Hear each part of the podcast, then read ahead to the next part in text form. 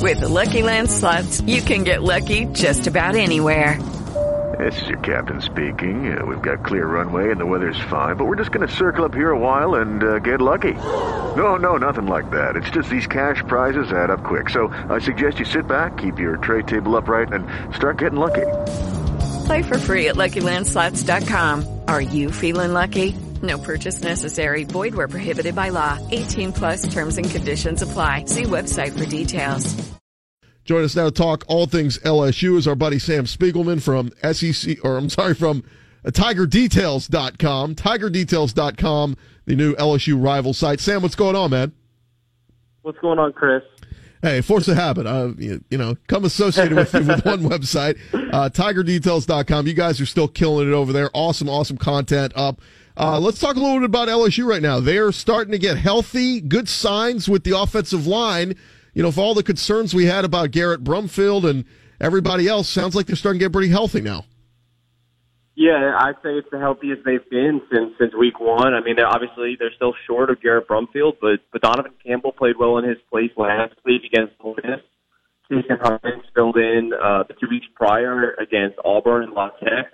Um, I think he's certainly worthy of starting. But either way, I think there's going to be a rotation at guard, and you want that rotation to keep guys fresh, especially going against Florida's defensive front. But now you have Saahdiq Charles back, back at left tackle. Adrian Magee is capable of spelling Charles at left tackle. I think we're going to see him at some guards time this week. Orgeron has hinted at that multiple times since Saturday night against Ole Miss. Um, and then obviously the green light to play. That's that's huge. He's been probably the most consistent offensive lineman so far for LSU this season. And then Deculus has kind of come into his own on the right side. Uh, Damien Lewis, you know what he does for the run game.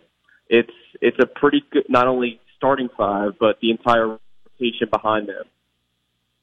Let's talk a little bit on the recruiting front. I know uh, a couple of guys uh, were in house last week as far as uh, on the recruiting trail. And I know you had up uh, a couple of quotes from the two quarterbacks that are committed to LSU the 2019 commit Peter Parrish and the 2020 commit TJ Finley. Both sounded off uh, raving about what they saw from, from LSU and Ole Miss. Yeah, Peter Parrish, obviously the 2019 commit. Um, always good to kind of touch base with him and just see what he's what he's thinking. He's been to the last 30 games, the Auburn game, the Ole Miss game, the La Tech game. Um, really impressed with the offense. Obviously, you know, the, the, he's he's watching what Joe Burrow is doing, and Peter Parrish has the same exact skill set as Joe Burrow, so he's really excited about the direction of the offense. TJ Finley, 2020 out of Ponchatoula. Um, you know, it's a it's a long way before he signs on the deadline, but you know he's locked in with LSU, and he's is still very confident that there's more to, to be unfolded over the next couple of weeks, couple of, of, of months, um, which is kind of impressive. And but you, you can see where he's coming from. LSU's improved its offensive production each week, leading into you know 570 some odd yards against Ole Miss and 45 points, which is also a season high. You know, they they unveil something new each week, whether it's I call it the Wild Clyde in the in the Wildcat or Racey McMath as a move tight end they just kind of introduce someone else or they introduce a new package each week, um, which is which has sparked this team on offense, and and um, it's very impressive and commendable what Coach Ensminger has been able to do so far. Uh, let's talk about Ja'Marr Chase because I was talking with a buddy of mine yesterday who's not an LSU fan, and I was telling him, yeah, you know, LSU's two freshman receivers have been very impressive, Ja'Marr Chase and and Terrace Marshall, and you know, he he goes and looks up Ja'Marr Chase. He goes, the, the dude who has seven catches for 98 yards, that's the guy who's been impressive. I said, yeah, it's, it's not so much bulk or volume that he's been doing, but the guy makes big, you know, he may only get one catch a game, but it's a big catch. And, you know, last week with, with the touchdown against Ole Miss was a nice one early on in the game. Uh, what have you seen out of Ja'Marr Chase? And I mean, are they going to eventually? I know they spread the ball around a lot, but you know, is he a guy who's maybe going to eventually see more targets because he seems to come up with every big play every time they go to him? Well, if you remember correctly, Ja'Marr Chase was committed to Florida for a pretty good chunk of last year. I wouldn't be surprised if uh, you know Coach Ensminger is aware of that. Coach is very. I would not be surprised to see them try to show off with a receiver who's been a kind of red zone red zone monster so far this year. Um, you know, I think Justin Jefferson has been the most consistent receiver, and they Joe Burrow has leaned on Dee Anderson and Stephen Sullivan because they're six foot six but in terms of, of making plays in the red zone a lot of those packages have centered around Ja'Marr Chase. He's just such an uber athletic freak of a wide receiver that he can place the ball anywhere, and Ja'Marr is going to make a play on it.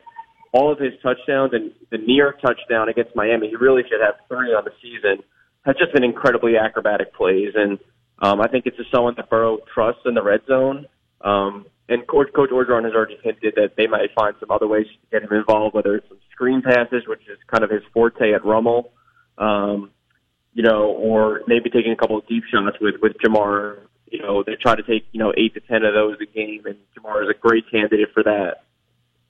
Let's talk uh, a little bit more on the recruiting front, Stan, uh, Sam. Um, obviously, a, a, big road game this week at Florida, but next week a massive game with Georgia coming in. Should be you know number the number two team in the country. Uh, it's just going to be a massive, massive stage. A two thirty game on CBS. What's the uh, recruiting visit list look like for next week? I would assume it's going to be a big one. Yeah, you're going to have kids from from all over the country that want to pile in. I mean, there's a chance that two undefeated teams in the SEC are going to be facing off in Tiger Stadium.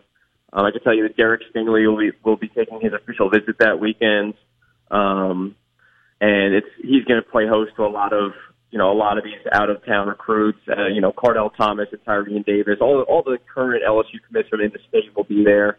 Expect a lot of 2020s. That's kind of where their focus is on trying to trying to bring them to campus and try to increase their attention. Um, you know, John Emery, obviously one of LSU's top targets in the 2019 class, who's committed to Georgia. He'll probably be in Baton Rouge for the first time since committing to Georgia that game. Um, and, you know, obviously all eyes are going to be on John Emery to see, you know, what transpires if, if LSU were to beat Georgia, the team he's committed to, or, you know, if Georgia prevails, you know, whether that kind of cements his status to Athens. It's, you know, they, they've, they've had some, some really big weekends uh, in the, the first couple home games so far. Um, but at you know at 20 commits now for the 2019 class, only five spots left. You know, I don't I don't expect any more pops after these games unless it's in the 2020 class. But for the 2019 class, it's all about just continuing to up their stock uh, because it's now October, and that means signing day is two months away.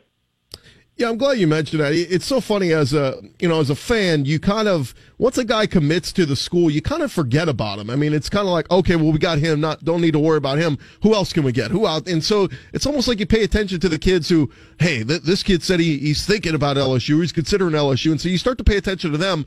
But let's talk about a couple of guys who are committed that you know maybe we're we're not following. What what kind of years Derek Sting- Stingley having so far uh, at high school? I think he has 13 touchdowns in five games. He's got three interceptions. Wow. Um, one of one taken back to the house. His other one of them, I know he killed the game with a fourth quarter interception.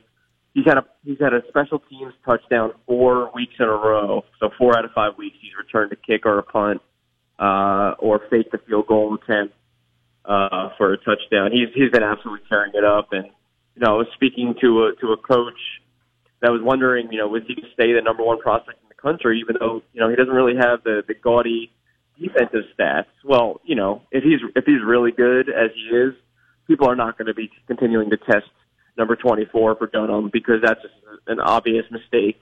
Um, they tried to do that the first couple weeks, and he made them pay instantly. And on offense, you know, they've had three, four guys trying to cover him, and they're still unable to do that. And if they do, obviously Dunham is, is going to throw it to, to the person who's wide open on the other side of the field. So he's he's been off to a ridiculous start. You can say the same thing about Trey Palmer. Is we we made him a five star on Rivals, and he's living up to that. He's been an offensive you know juggernaut for Kentwood. Dante Starks has had a fantastic season for Aaron. I think every week in double digit tackles. Um, they're using him as a pass rusher, very similar to kind of how LSU uses Devin White.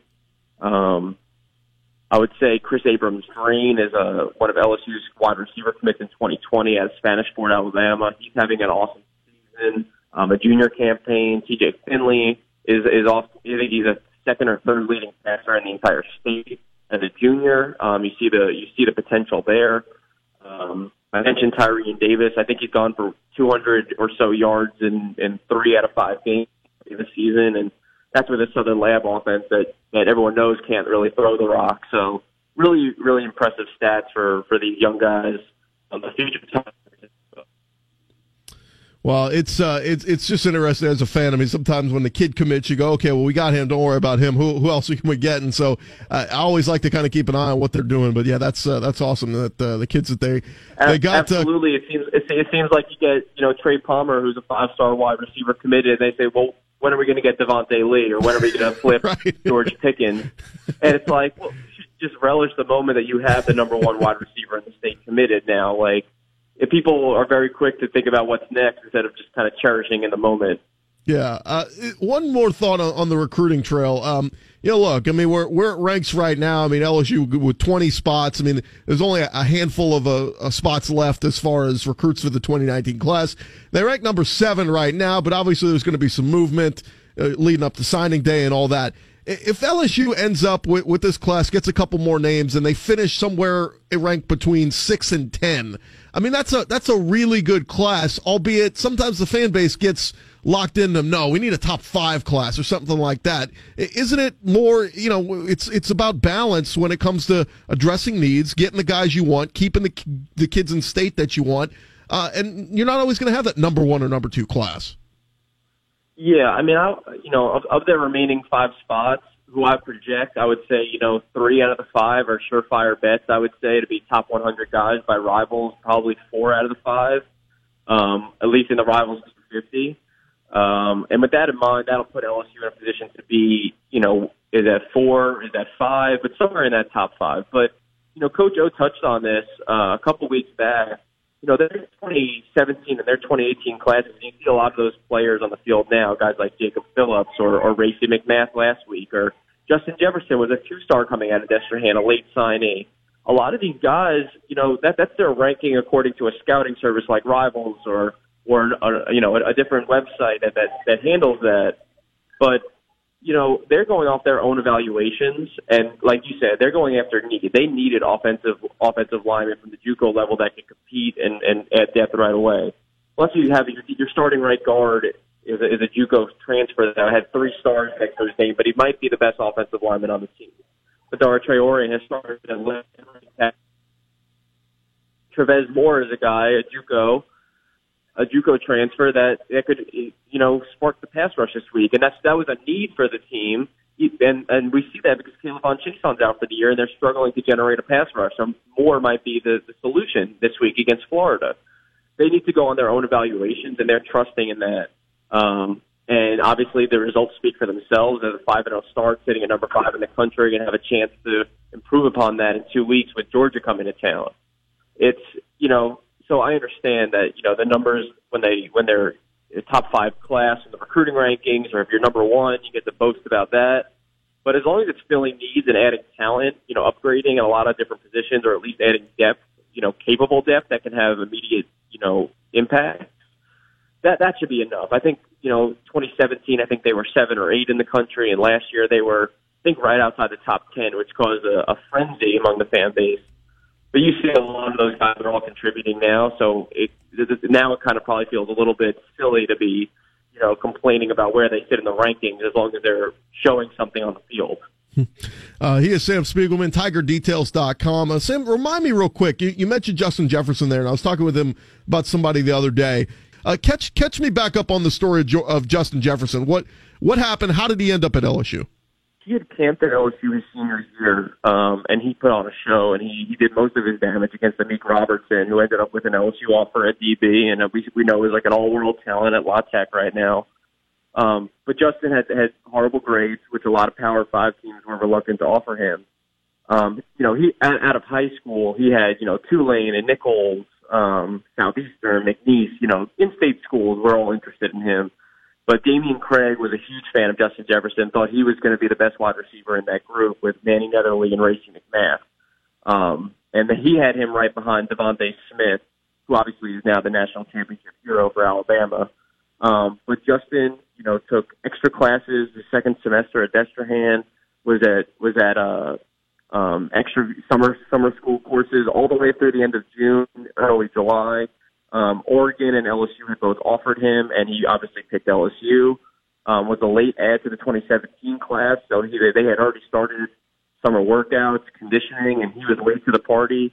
Um, but he was the first wide receiver to get on the field as a as a true freshman, and you know he's just part of the rotation. But um, he has emerged as Joe Burrow's favorite target. He has far and away the most. I think he has you know ten more targets than Stephen Sullivan at number two most targets on the team so far, and he's been the, the go-to playmaker with those two 100 yard games so far against Ole Miss and Auburn.